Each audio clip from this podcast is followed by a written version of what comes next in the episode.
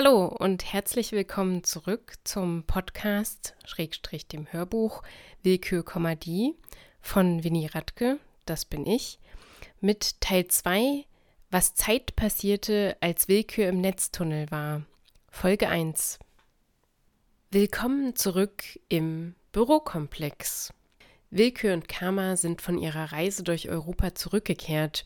Sie haben erst Österreich, die Schweiz und Deutschland besichtigt und sind sich schließlich in Italien näher gekommen.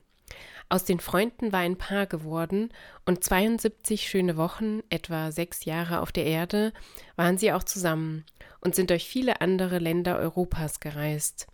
Das Willküren-Wandertheater war ein voller Erfolg. Kama blieb im Hintergrund und koordinierte Willkürs Auftritte. In Norwegen haben sie sich schließlich getrennt, weil Willkür noch eine alte Rechnung mit Schicksal offen hatte und Kama sich an Zeit binden musste, der sie aus dem Netztunnel zurückrief.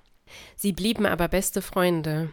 Willkür ist mit dem Instanzenturbus alleine weiter durch Osteuropa gefahren.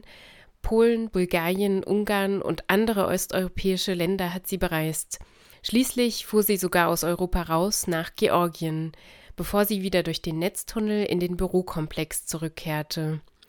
Der Vorgesetzte Ordnung brummte ihr sofort Arbeit auf. Die 36 Perspektiven sollte sie mal bitte überarbeiten. Die Menschen haben inzwischen viele Techniken zur Willkürabwehr entdeckt, während Willkür sich ja unbedingt die Auszeit mit Karma im Instanzenturbus nehmen musste. Bei dem Wort Auszeit zieht Ordnung die Augenbrauen hoch. Was nun? Alles überarbeiten? Willkür hasste Überarbeitungen.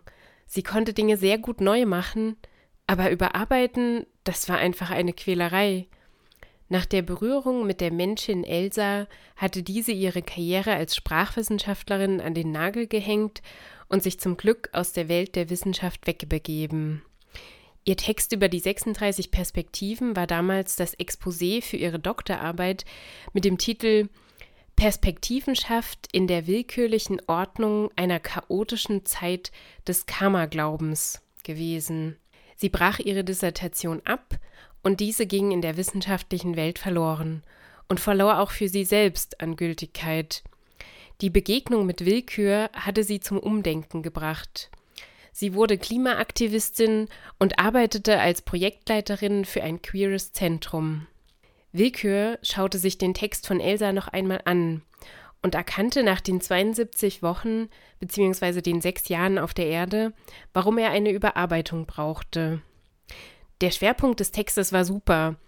Es war der Versuch, eine linguistische Gegenüberstellung von menschlichen Perspektiven zu ermöglichen, um mehr Empathie und Verständnis in zwischenmenschlichen Beziehungen zu erwirken. Elsa hatte sich auf egoistische Ichs, vereinte Wirs, gegenübergestellte Dus und Ihrs konzentriert. Aber die Forschungsmethode anhand einer vorgefertigten Pronomentabelle war veraltet. Die Perspektiven, die benutzt wurden, um über jemanden zu reden, waren mit dabei und geschlechterabhängig. Willkür wusste aber aus der abgebrochenen Dissertation, dass auch Elsa mit der willkürlichen Ordnung der Benutzung unzufrieden war. Er, sie, es und auch sie zwei wurden chaotisch benutzt, um über Leute zu lästern und schließlich den angeblichen Fluch von Karma auf sie zu legen. Könnte man diese Form von Pronomen nicht einfach komplett streichen und durch Namen und Gruppenbenennungen ersetzen? Nein, das ging leider nicht. Denn niemand wusste immer, wie jemand hieß oder wie sich eine Gruppe identifizierte und ob wirklich jeder Angehörige einer Gruppe sich mit der gewählten Gruppenbenennung auch klar identifizieren konnte.